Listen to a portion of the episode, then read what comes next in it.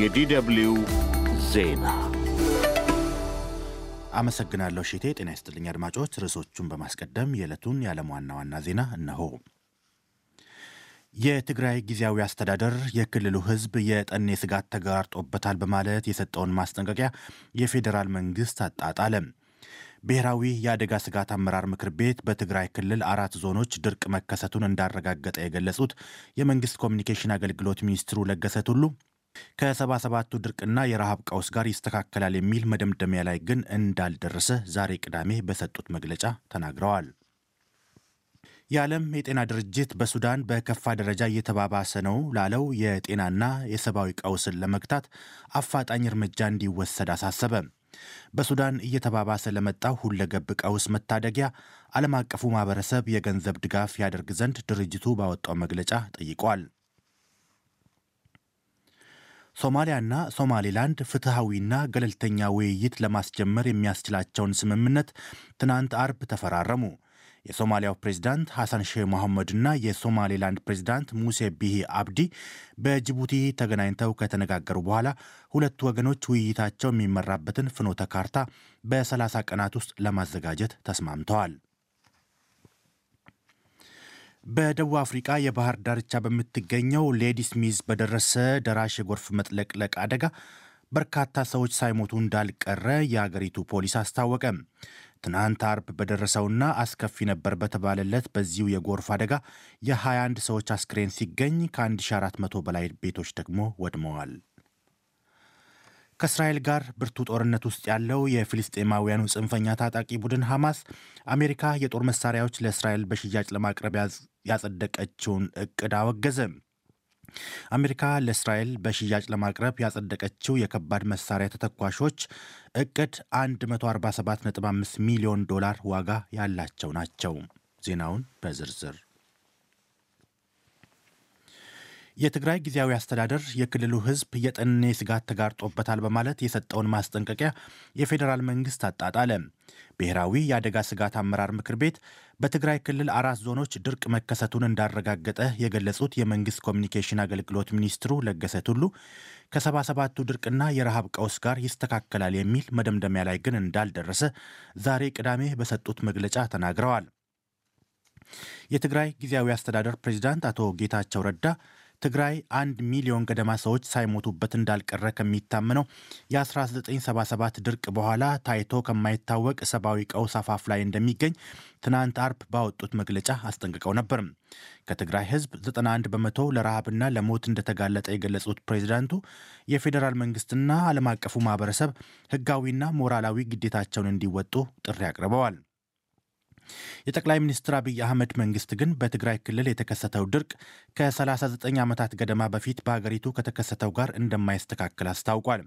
የትግራይ ክልል ጊዜያዊ አስተዳደር መግለጫ ከዓለም አቀፋዊ የሰብአዊ ድጋፎች መርሆች እንደሚቃረን የገለጹት የመንግስት ኮሚኒኬሽን አገልግሎት ሚኒስትሩ ለገሰ ቱሉ የሰብአዊ ድጋፍና የፖለቲካ ፍላጎት የተቀላቀለበት እንደሆነ ተችተዋል።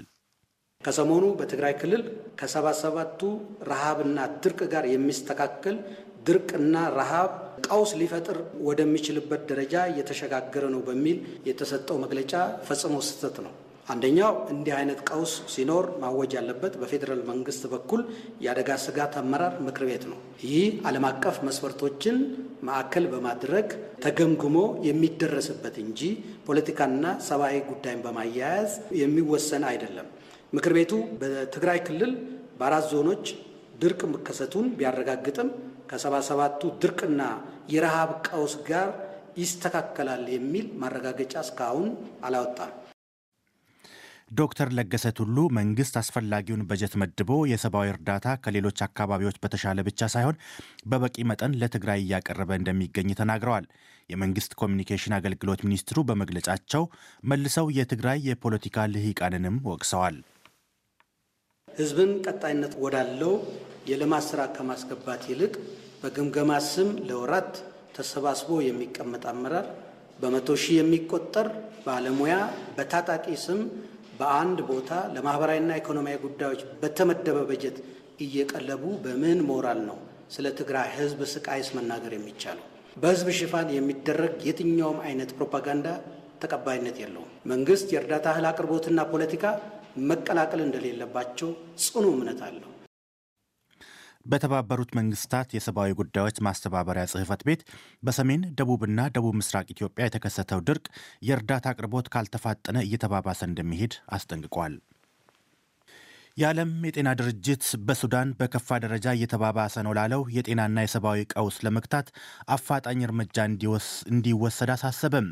በሱዳን እየተባባሰ ለመጣው ሁለገብ ቀውስ መታደጊያ ዓለም አቀፉ ማህበረሰብ የገንዘብ ድጋፍ ያደርግ ዘንድ ድርጅቱ ባወጣው መግለጫ ጠይቋል። በብሔራዊ ጦሩና አርኤስኤፍ በተሰኘው የፈጥኖ ደራሽ ሰራዊት መካከል እየተካሄደ ባለው ጦርነቱ በደረሰባቸው ጉዳት ዋነኞቹ የጤና ተቋማት ከአገልግሎት ውጭ መሆናቸውን የድርጅቱ ዳይሬክተር ዶክተር ቴድሮስ አድሃኖም ተናግረዋል። ከመዲናዋ ካርቱም በስተደቡብ በምትገኘው አልጀዚራ ከተማ ከግማሽ ሚሊዮን የሚልቁ ሰዎች ያለመጠለያ መቅረታቸውን የፈረንሳይ ዜና አገልግሎት ዘገባ ያመለክታል። በተጨማሪም የአርኤስኤፍ ታጣቂዎች ወደ ግዛቲቱ ገፍቶ መግባታቸውን ተከትሎ ከ300 ሺህ በላይ አካባቢውን ሰዎች አካባቢውን ለቀው ለመሰደድ መገደዳቸውን ዘገባው አክሏል። በጦርነቱ ከሰባ በመቶ በላይ የጤና አገልግሎት መስጫዎች ከጥቅም ውጭ መሆናቸውን ያመለከተው ድርጅቱ በሀገሪቱ የጤናና የሰብአዊ ቀውሱ ከምንጊዜውም ይልቅ ወደ ከፋ ምዕራፍ ሳይሸጋገር ዓለም አቀፉ ማህበረሰብ ርብርብ እንዲያደርግ ነው የጠየቀው። በሱዳን ከ12000 በላይ ሰዎች እልፈት ምክንያት በሆነው የእርስ በርስ ጦርነት ከ1.7 ሚሊዮን በላይ ሰዎችን ከቤት ንብረታቸው አፈናቅሏል። ይህ ዶች ቬለ ነው። ሶማሊያና ሶማሌላንድ ፍትሐዊና ገለልተኛ ውይይት ለማስጀመር የሚያስችላቸውን ስምምነት ትናንት አርብ ተፈራረሙ። የሶማሊያው ፕሬዚዳንት ሐሰን ሼህ መሐመድና የሶማሌላንድ ፕሬዚዳንት ሙሴ ቢሂ አብዲ በጅቡቲ ተገናኝተው ከተነጋገሩ በኋላ ሁለቱ ወገኖች ውይይታቸው የሚመራበትን ፍኖተ ካርታ በ30 ቀናት ውስጥ ለማዘጋጀት ተስማምተዋል። የሶማሊያና የሶማሌላንድ ፕሬዚደንቶች ባለፈው ሐሙስ ፊት ለፊት የተገናኙት በፕሬዚዳንት እስማኤል ኡመር ጉሌህ አማካኝነት ነው። ከውይይቱ በኋላ በተፈረመው ስምምነት ሁለቱ ወገኖች በመካከላቸው ለሚቀሰቀሱ አለመግባባቶችና የጸጥታ ችግሮች መፍትሄ ለማበጀት ተስማምተዋል። የምስራቅ አፍሪቃ በይነ መንግስታት ድርጅት ወይም ኢጋድ ዋና ጸሐፊ ወርቅነህ ገበየው የሶማሊያና ሶማሌላንድ ጥረት በቀጠናው ቅሬታዎችን በውይይት መፍታት ያለውን ጠቀሜታ ያሳያል ሲሉ አድንቀዋል። የቀድሞ ፕሬዚዳንት ዚያድ ባሬ ከስልጣን ተወግደው ሶማሊያ እልም ያለ የእርስ በርስ ጦርነት ውስጥ ስትገባ ሶማሌላንድ ነፃነቷን ብታውጅም እስካሁንም ድረስ ዓለም አቀፍ እውቅና አልተቸራትም። በደቡብ አፍሪቃ የባህር ዳርቻ በምትገኘው ሌዲ ስሚዝ በደረሰ ደራሽ የጎርፍ መጥለቅለቅ አደጋ በርካታ ሰዎች ሳይሞቱ እንዳልቀረ የሀገሪቱ ፖሊስ አስታወቀም። ትናንት አርብ በደረሰውና አስከፊ ነበር በተባለለት በዚሁ የጎርፍ አደጋ የ21 ሰዎች አስክሬን ሲገኝ ከ1400 በላይ ቤቶች ወድመዋል። በአደጋው እስካሁን ቁጥራቸው በውል ያልታወቀ ሰዎች የደረሱበት ባለመታወቁ የሟቾች ቁጥር እጅጉን ሊያሻቅብ እንደሚችል ቃል አቀባዩ ኮሎኔል ሮበርት ንሹንዳን ጠቅሶ አሶሺየትድ ፕሬስ ዘግቧል። በየሸጡና ወንዞች የሚደረገው ፍለጋም ተጠናክሮ ቀጥሏል። በአደጋው ሕይወታቸውን ካጡት ውስጥ ሰባት የአንድ ቤተሰብ አባላት ይገኙበታል ነው የተባለው። በከተማይቱ ባለፈው ዓመት ሰኔ ወር ደርሶ በነበረ ተመሳሳይ የጎርፍ አደጋ የሰባት ሰዎች ሕይወት ሲያልፍ ሰባት ሰዎች የደረሱበት ሳይታወቅ ቀርቷል። በኳዙሉ የባህር ዳርቻ ግዛት ባለፈው የሚያዝያ ወር ደርሶ በነበረው የጎርፍ መጥለቅለቅ ለ440 ሰዎች ህልፈት ምክንያት ሆኖም ነበር።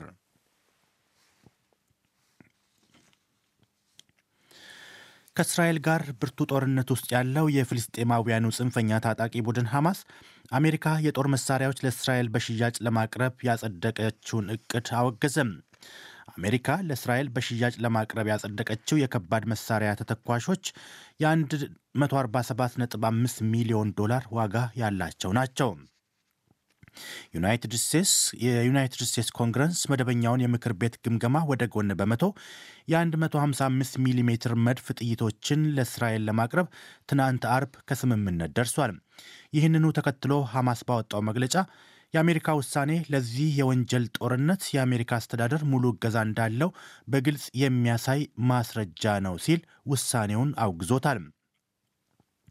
በተያያዘ እስራኤል ጋዛ ውስጥ እየፈጸመች ባለው መጠነ ሰፊ ጥቃት አብዛኞቹ ሕፃናትና ሴቶች የሆኑ የፍልስጤማውያን ሟቾች ቁጥር 21672 መድረሱን የጋዛ የጤና ሚኒስቴር አስታውቋል።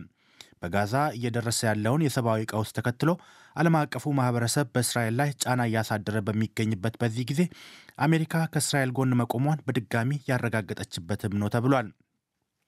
ዩናይትድ ስቴትስ በቅርቡ በተመሳሳይ ውሳኔ ለእስራኤል የ140 ሺህ የ120 ሚሜ ታንክ ተተኳሽ አስቸኳይ ሽያጭ ተግባራዊ ማድረጓ ይታወሳል። አሜሪካ ምስራቃዊ ሶሪያ ውስጥ ባደረሰችው የአየር ጥቃት 19 ደጋፊ ኢራን ሚሊሻዎችን ገድላ ሌሎች 30 ያህሉን አቆሰለች። አሜሪካ የእስራኤል ሐማስ ጦርነት ከተጀመረበት ያለፈው መስከረም መጨረሻ አንስቶ ከኢራን ጋር ግንኙነት አላቸው ባለቻቸው ታጣቂዎች ላይ የምታደርሰውን የአየር ጥቃት አጠናክራ መቀጠሏ ተዘግቧል። የሶሪያ የሰብአዊ መብት ተከታታይ የተባለው ቡድን ዛሬ ባወጣው መግለጫ ከሰሞኑ በተከታታይ በደረሰ የአየር ጥቃት ሶስት ሶሪያውያንን ጨምሮ አስር አፍቃሪ ኢራን የሚሊሻ ቡድን አባላት ተገድለዋል፣ ከ30 የሚልቁት ደግሞ ቆስለዋል።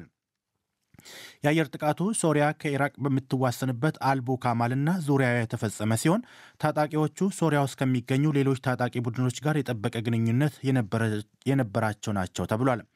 በጥቃቱ በታጣቂዎቹ ላይ ከደረሰው ጉዳት በተጨማሪ ከኢራቅ ተጓጉዞ የደረሰ ነው የተባለ የጦር መሳሪያ ክምችት ኢላማ መሆኑን የፈረንሳይ ዜና አገልግሎት ዘገባ ያመለክታል። በመጨረሻም አርጀንቲና በፈጣን እድገት ላይ በሚገኙ የአምስት ሀገራት የኢኮኖሚ ጥምረት በእንግሊዝኛው ምህፃር ብሪክስን ከመቀላቀል ራሷን አገለለች። አርጀንቲና ከጥምረቱ ራሷን ማግለሏን ለአባል ሀገራቱ በደብዳቤ መጻፏን የአገሪቱ የውጭ ጉዳይ ሚኒስትር ዲያና ሞንዲኖ ትናንት አርብ አረጋግጠዋል። አርጀንቲና ከጥምረቱ ራሷን ለማግለሏ የአዲሱ ፕሬዝደንት ጃቬር ሚሌ መንግስት የሚከተለው የውጭ ፖሊሲ አካል ነው ተብሏል። የውጭ ጉዳይ ሚኒስትሯ ለሀገር ውስጥ የመገናኛ ብዙኃን በሰጡት ቃለ ምልልስ በቀደመው መንግስት የተወሰዱ አንዳንድ የውጭ ጉዳዮች ዳግም ሊጤኑ የሚገባቸው ናቸው ብለዋል። አርጀንቲና ኢትዮጵያን ጨምሮ ከግብፅ፣ ኢራን፣ ሳዑዲ አረቢያና የተባበሩት አረብ ኤሚሬቶች ጋር ከፊታችን የጎርጎርሳውያኑ አዲሱ 2024 ዓ ም ጥምረቱን በይፋ ትቀላቀላለች ተብሎ ሲጠበቅ ቆይቷል። የወቅቱ የአርጀንቲና ፕሬዚዳንት አልበርቶ ፈርናንዴዝ ጥምረቱ ሀገራቸውን በአባልነት በመቀበሉ መደሰታቸውን ገልጸው ሀገራቸው ለገጠማት የማኅበረ ፖለቲካ ተግዳሮት መፍትሄ ይዞ እንደሚመጣ ተስፋ ሰንቀው ነበር። አዲሱ የፕሬዚዳንት ጃቬር ሚሌ መንግስት ግን አርጀንቲናን ከጥምረቱ ስለማግለሉ ከብሪክስ በኩል ስለተሰጠው ምላሽ ዘገባው ያለው ነገር የለም። ነገር ግን ፕሬዚዳንቱ መንግስታቸው ከብሪክስ አባል ሀገራት ጋር የሁለትዮሽ የተናጠል ግንኙነቶችን አጠናክራ ለመቀጠል ፍላጎት እንዳላቸው ጠቁሟል። ይህ ዶች ቬለ ነው።